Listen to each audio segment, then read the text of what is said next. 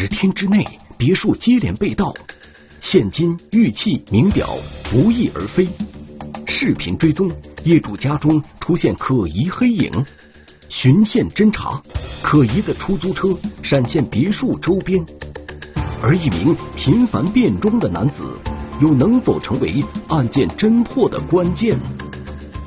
别墅里的陌生人，天网栏目即将播出。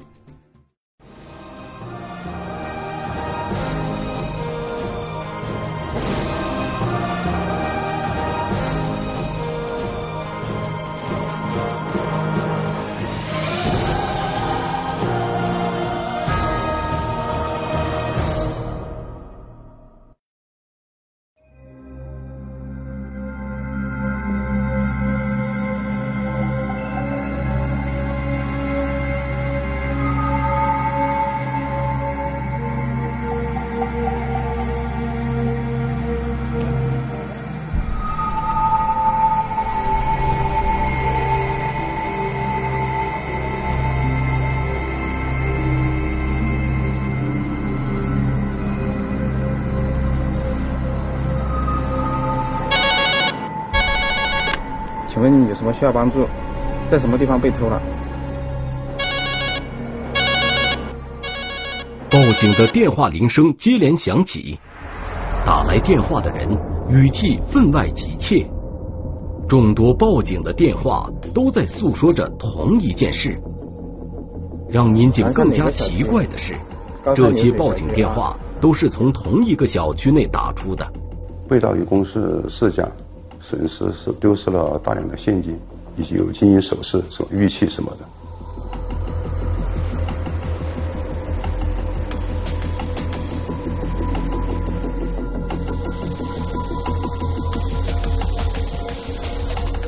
有监控的嘛？有多少个？我觉得。看看你上面的人嘛？我觉得也。盗窃现象。被报警人发现的时候是在清晨，业主们起床后准备出门上班时，才觉察到家里进过贼。那连着三家，那家是没人，但是他钥匙在那儿可以拿得到，他那个放在邻家的。呃，要不先看下那家还是？这四家呢，其中有三家呢，就是就是在同一排啊，都是成排，都是一一户挨一户，一户挨一户是这样一个情况。然后其他一个呢是在稍微有一定的距离给这三家。是吧？但是但是距离不远。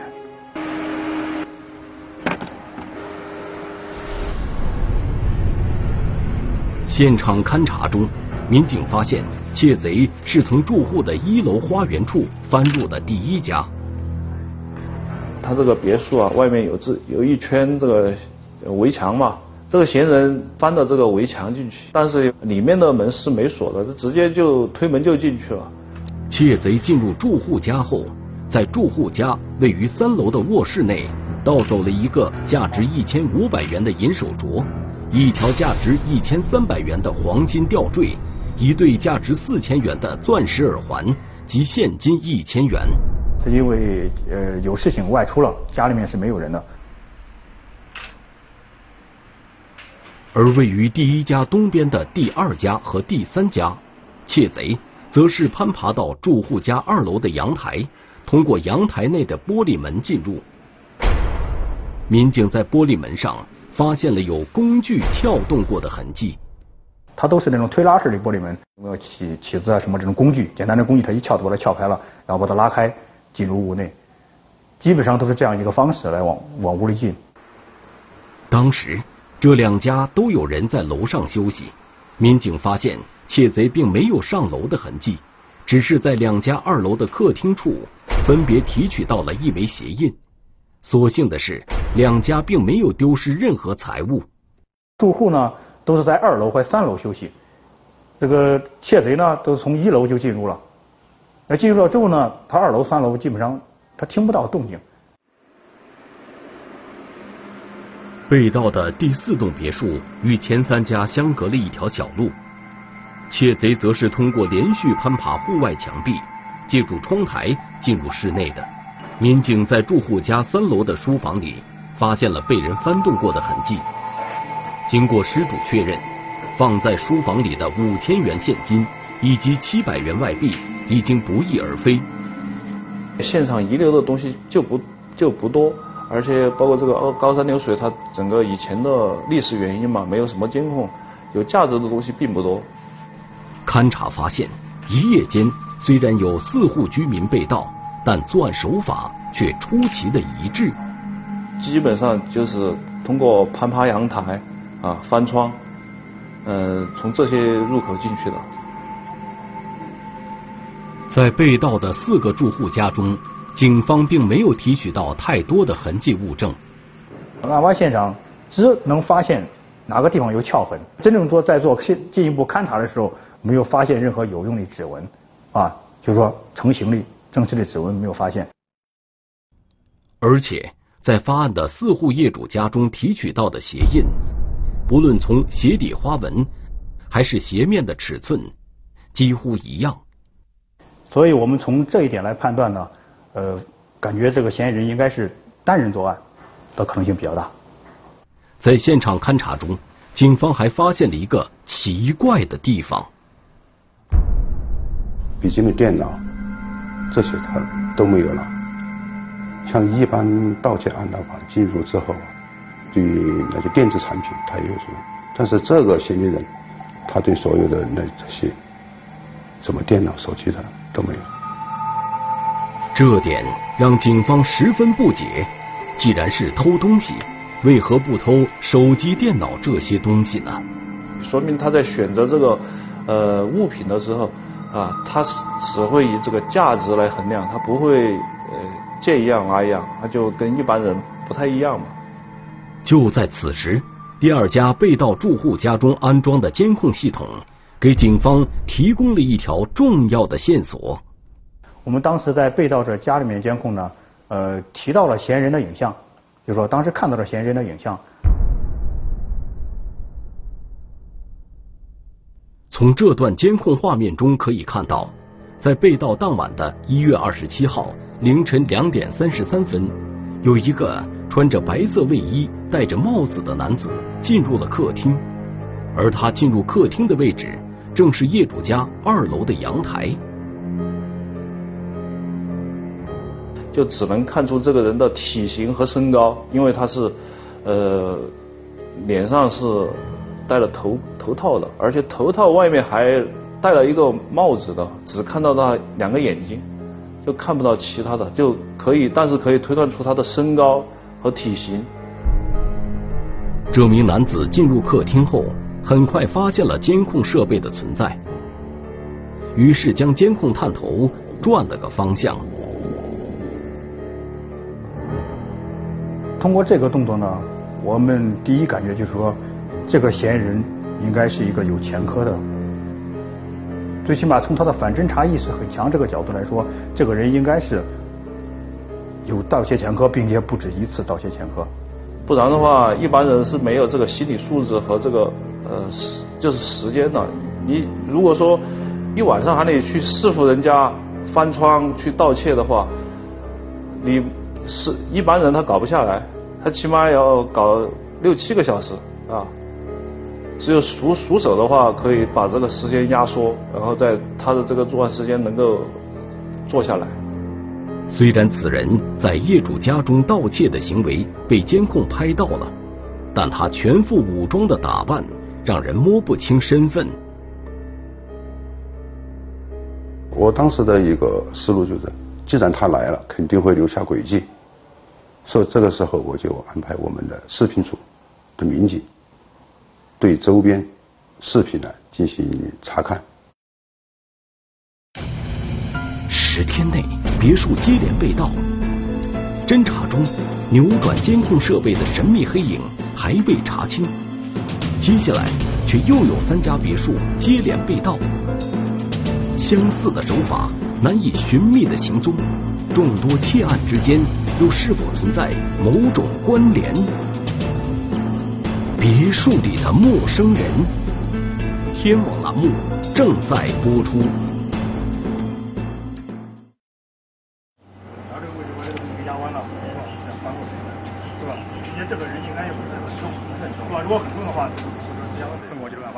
由于被盗别墅小区建造的时间比较早，没有完整的围墙，这给警方的侦查造成了一定的困难。在围墙处，我们也没有发现非常明显可疑的踩踏点，是吧？比如说有那种踩的痕迹啊，草被踩踩倒啊，这样的非常明显的还有脚印啊什么，确实都没有发现。高山流水这个小区，在我们辖区来说，它是一个相对开放一点的呢别墅区。它没有这种明显的的有整个小区有什么围墙啊什么的，它能够进入的地方很多。移动正正常站到这个草上，是吧？然后那么几下就被盗了。也就是说，在这个之后，虽然窃贼如何进入小区不得而知，但警方却在小区内部的监控中发现了嫌疑人的身影。他们内部的一个监控上看到了嫌疑人的身影，但是同时也发现了嫌疑人对那个监控也进行了移动。在这个之后。拍到窃贼的监控位于被盗住户的西边，在案发当天一月二十七号的凌晨一点十八分，窃贼出现在了监控画面中。与被盗住户家中一样，嫌疑人也发现了这个监控设备，并扭转了监控设备的方向。现在我们。就是一头雾水，就不知道是从哪里冒出来的，不知道，呃，就是不知道他的他的身份信息嘛。就是他这个作案手法的话，整个在我们整个南岸区的话，类似的啊，没两件。狡猾的窃贼给警方的侦查带来了一定的难度。这也是我在以往的。这个侦查破案当中遇到比较少的，很少遇到的。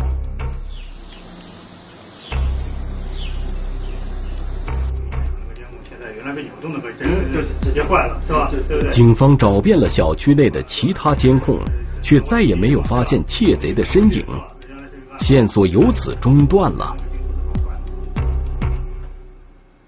然后呢，呃，高山流水呢，总共有三个门啊，总共进出是有三个门我们三个门口呢是全部装的有监控。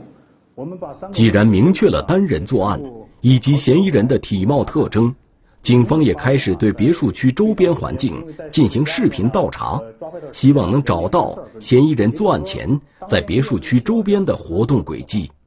初步分析呢，他应该是踩过点的。我们也对这个白天的监控进行了这个排查。南山派出所的民警对小区周边路段的监控开展了大量排查，但却没有找到任何疑点。我们辖区啊，它是个旅游区，旅游区就游客比较多，车也比较多，呃，然后如果他来踩点的话，他平时比如说他混混迹在这些游客当中，就正常的在周边走。我们就不无法判断谁是真正的游客，谁是真正的嫌疑人。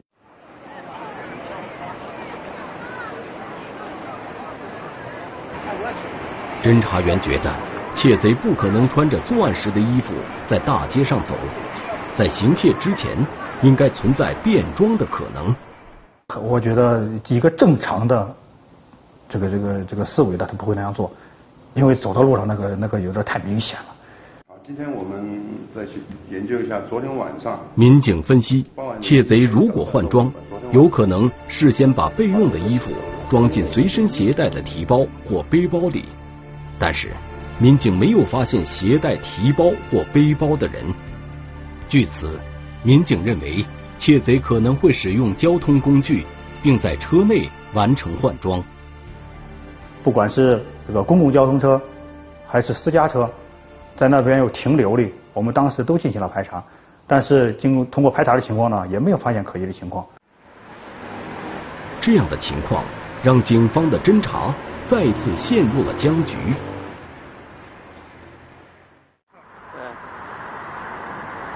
就在警方加紧侦破高山流水小区盗窃案时，二月八号早上，另一个别墅区也发生了盗窃。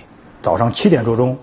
我就接到了物管的电话，说这个林荫堂小区被盗，说被盗了三家，呃，现在也是这个损失比较大。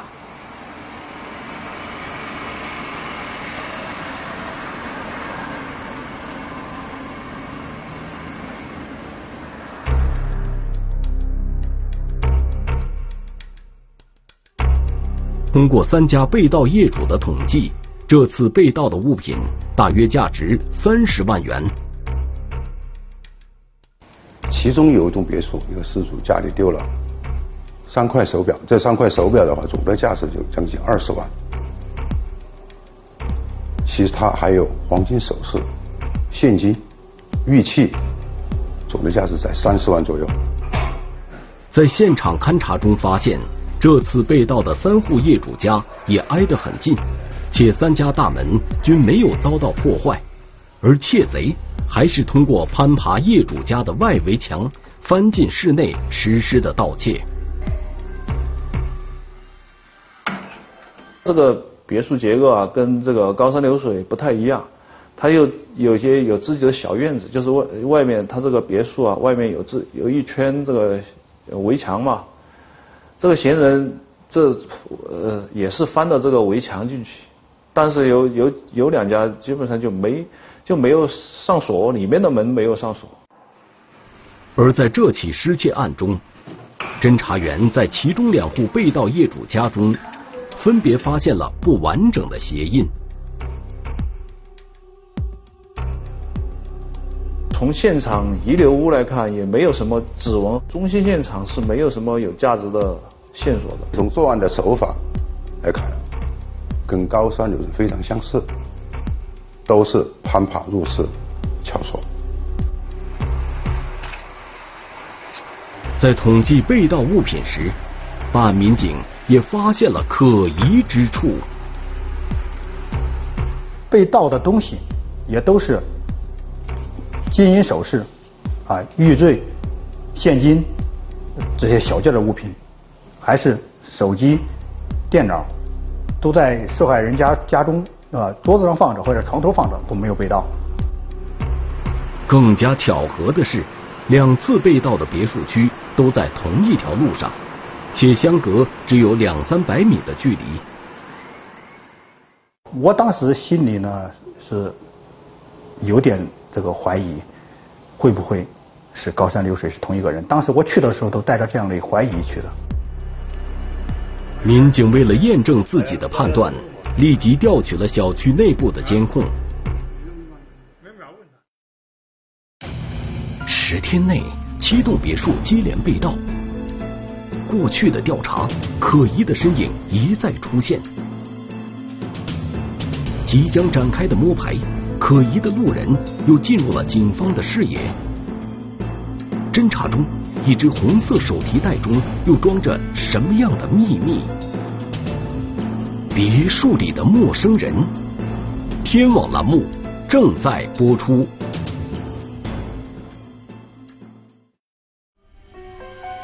民警立即调取了小区内部的监控，果然，熟悉的身影再一次出现了。在调监控的时候啊，呃，就发现了这样一个可疑人员，又是戴着头套、戴着手套，全部武装。呃，咱们左边这个啊，就是这个高山流水这个物业。通过一系列的分析研判，民警认为，在两个别墅区发生的盗窃案，应该是同一人所为。我们看了作案手法啊，作案方式，包括他的。叫体貌特征，虽然看不到脸嘛，我们可能看他的走路姿势，还有身高嘛，还有就是他戴的头套、穿的衣服，都是差都是一样的。所以我们把两起案件并案侦查。综合现在的情况看，短短十天，两个别墅小区七户人家被盗，盗窃案值三十多万，这让民警们的心中憋着一股劲儿。就一人，我一定要抓住。我一定要弄明白你是哪一个，啊！当时我也是这个这个这个带着这样的心情，啊，去去投入这种工作。除此之外，窃案发生时的一些现实情况也让办案民警们忧虑。在第二个发生窃案的别墅区中，一户发案的人家曾经发生过这样的一幕。当他进了我的房间的时候，我听到响了哈，我哪一个昨儿子可能有点黑到了，没有答应我，我就翻身又翻另外一个面就睡到了，都半醒半睡的。以后他偷了怎么走的我都不晓得了。王奶奶卧室里的监控正好拍到这一幕。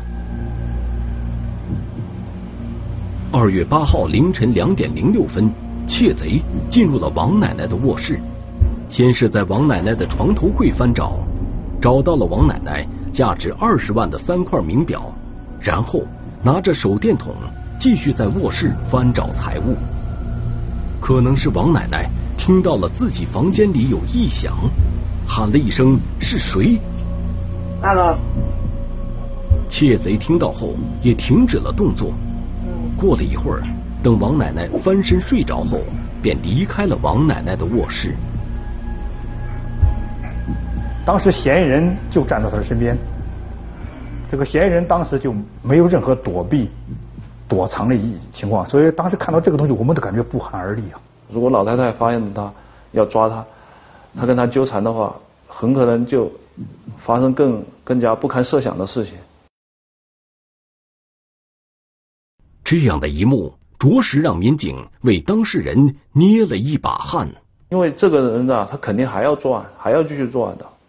那么他这种作案就很容易演变成，如果被住户发现了之后，容易就演变成入室抢劫或者入室杀人了啊。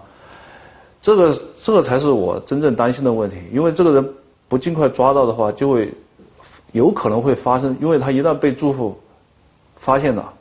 他肯定要反抗的，这个人。侦查还在继续，这时，视频侦查组的民警通过对第二个被盗小区内部监控的排查，终于发现了一条重要的信息。我们发现了嫌疑人进入淋浴堂，他从围墙翻围墙进入的。只见在被盗当晚的二月八号凌晨零点五十四分。有一个人通过林语堂小区的外围墙翻进了小区，然后就大摇大摆的往案发现场的方向走去。当时我就眼睛一亮，我就说：“我终于知道你是从哪里来了。”这条关键信息的发现，让民警对侦破系列盗窃案信心倍增。这个对我们侦查是非常关键的点。如果我们对他们都不知道他是怎么进的。又不知道是怎么出的，那我们这个侦查工作，尤其是视频侦查，确实做起来非常的难。民警分析，嫌疑人既然是从这个地方进入小区的，那么得手后从这个位置离开小区的可能性也非常大。呃，凌晨早上接近五点钟，呃，他又从原来的位置翻越出去，啊，翻到外面。民警沿着这个点向外扩展，但围墙外围属于监控盲区，民警并没有发现嫌疑人离开后去了哪里。因为去路已经没有追不下去了，那我就倒过来再追他的来路。通过小区周边监控的调查，民警发现，在林语堂小区被盗当晚的二月八号凌晨零点三十分。一个穿着黑色衣服、手提袋子的男子出现在一个宾馆停车场门口，行为十分诡异。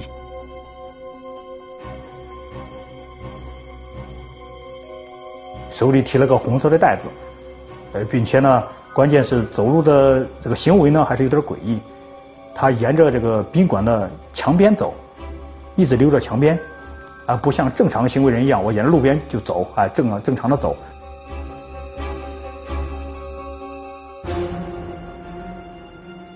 这个人的行为让办案民警十分疑惑，感觉有一点躲避东西啊这样一个行为，然后走到了黑暗区，黑暗黑暗那个区域，哎，就消失了，就消失了。当时其实我对这个人就产生了非常大的怀疑。民警推断，他消失之后，极有可能会换上作案的服装。因为那个地方比较偏僻，又是晚上凌晨了，没有其他人走那条路，就他一个人啊，所以说我们就知道肯定在那里。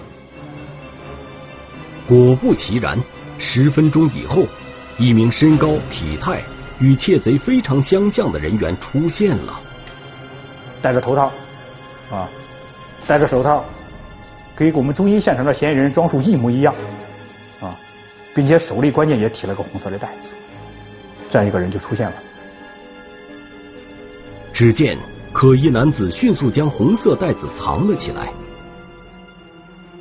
然后迅速穿过马路，往小区的方向走去。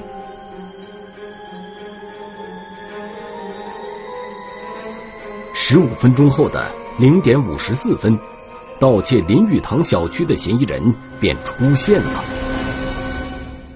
给我们前期追的监控，还是形成了一个闭合。我们查看周边的监控，就发现了一个嫌疑人啊，呃，也是戴着头套啊，是吧？戴着戴着戴着手套啊。民警认为，红色袋子的出现，证明之前消失在监控中的可疑男子，与这名戴着头套手套的男子为同一人。好，对于这一块，对于我们觉得是一个重大的线索。对下一步的侦查工作确实起到了很关键性的作用。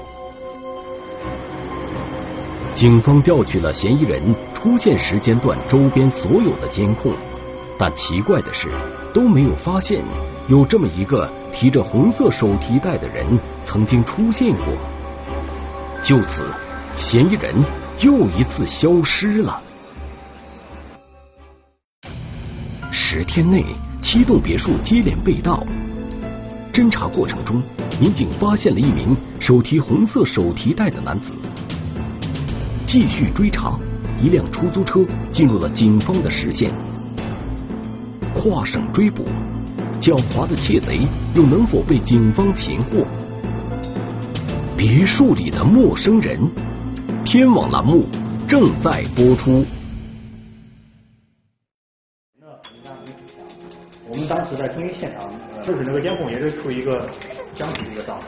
他是带着装备来的，他是换了孩子的。但是我们南山呢，发现了嫌疑人的行踪后，警方调取了周边的所有监控，但都没有发现嫌疑人得手后离开小区的身影。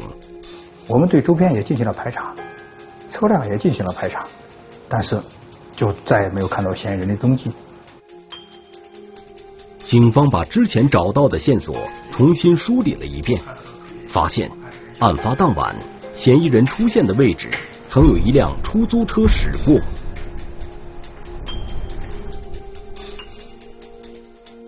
一个出租车在这个这个林语堂那个围墙处掉头了，并且是空车，掉头的时候是个空车。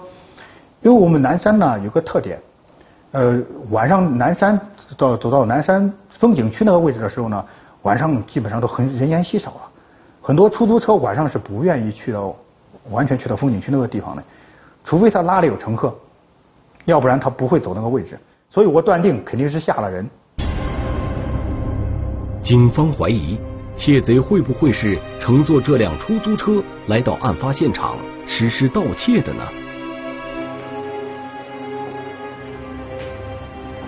再次查看相关视频，警方发现出租车掉头不久后，嫌疑男子便出现了。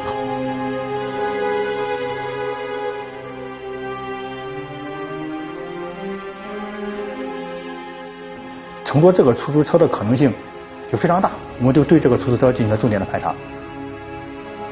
随后，警方找到了出租车的驾驶员。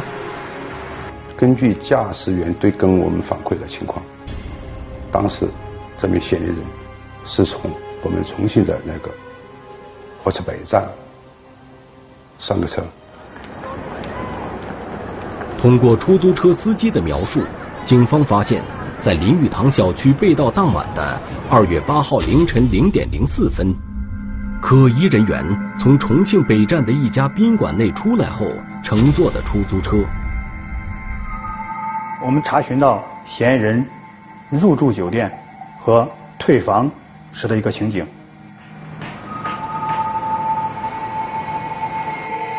在酒店前台的监控中，警方发现嫌疑人穿的黑色上衣与手中提的红色袋子，和警方在案发现场发现的一模一样。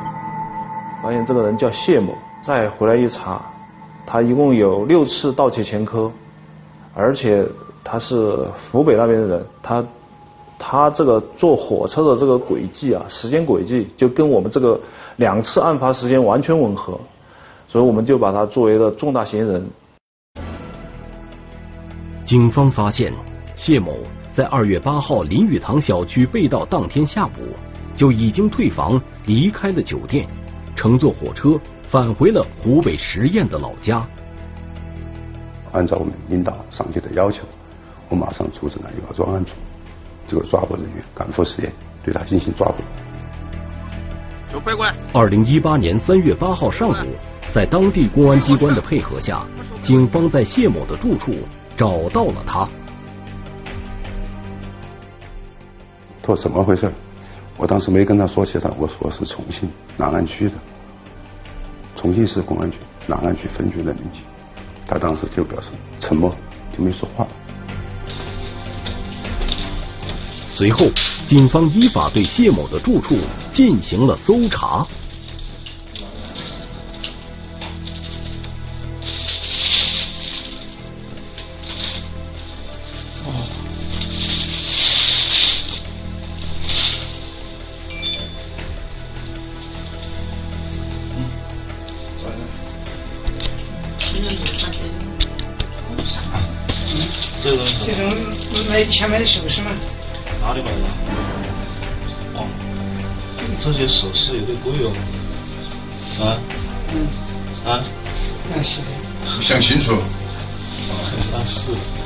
这是从你包里拿出来的，对不对？是。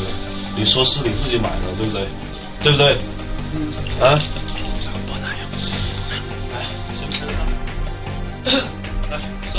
通过搜查，我们就发现了之前两次被盗的这些住户的一些呃被盗的物品，比如说梅花手表两块，肖邦手表，呃，还有这些黄金叶子，呃，耳环呐，这些金银首饰，还有包括他作案时的头套，呃，衣服，也就是作案时穿的衣服啊，全部都提取到了，还有他的鞋子也提取到了。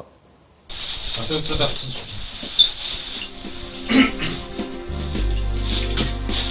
在事实证据面前，谢某承认了盗窃行为。破案之后，哎，这个忽然间整个人呢就放松了很多，啊，这个心里面呢也有很大的一个成就感，啊，因为呃，尤其是抓获这样的嫌疑人，首先呢，呃，给受害人挽回了损失，这也是我们的呃一种职责，同时呢，呃，也给社会的一种不稳定的因素，啊。这个进行了一个一个清除，啊？呃，如果这个再发案下去，也可能会发生更加严重的后果。八十岁高龄的王奶奶听说自己喜爱的手表被警方找回后，十分高兴。我也很感谢公安机关的，呃，那个神学，也是我辛辛苦苦年轻时找的钱买的表，呃，很神学的把我办把个东西。都拿回来了，拿回来我好高兴哦。我们在这个侦破过程当中发现，就是这种高档的别墅型小区，在安全防范上存在一些问题。第一个就是住户自己，在这个这两起案件当中，我们发现很多住户家里的门窗，他都没有上锁，就造成了犯罪嫌疑人很轻易的进入房间。进入房间之后，家里面发现。业主对自己家里面的现金以及贵重物品没有进行妥善的保管，就很随意的放在那里，嫌疑人就很容易得手。在此，警方提醒广大业主要加强防卫意识，夜间休息或外出时锁好门窗，不要将大量现金放在家中，贵重物品妥善保管。遇到家中被盗的情况，要及时报警，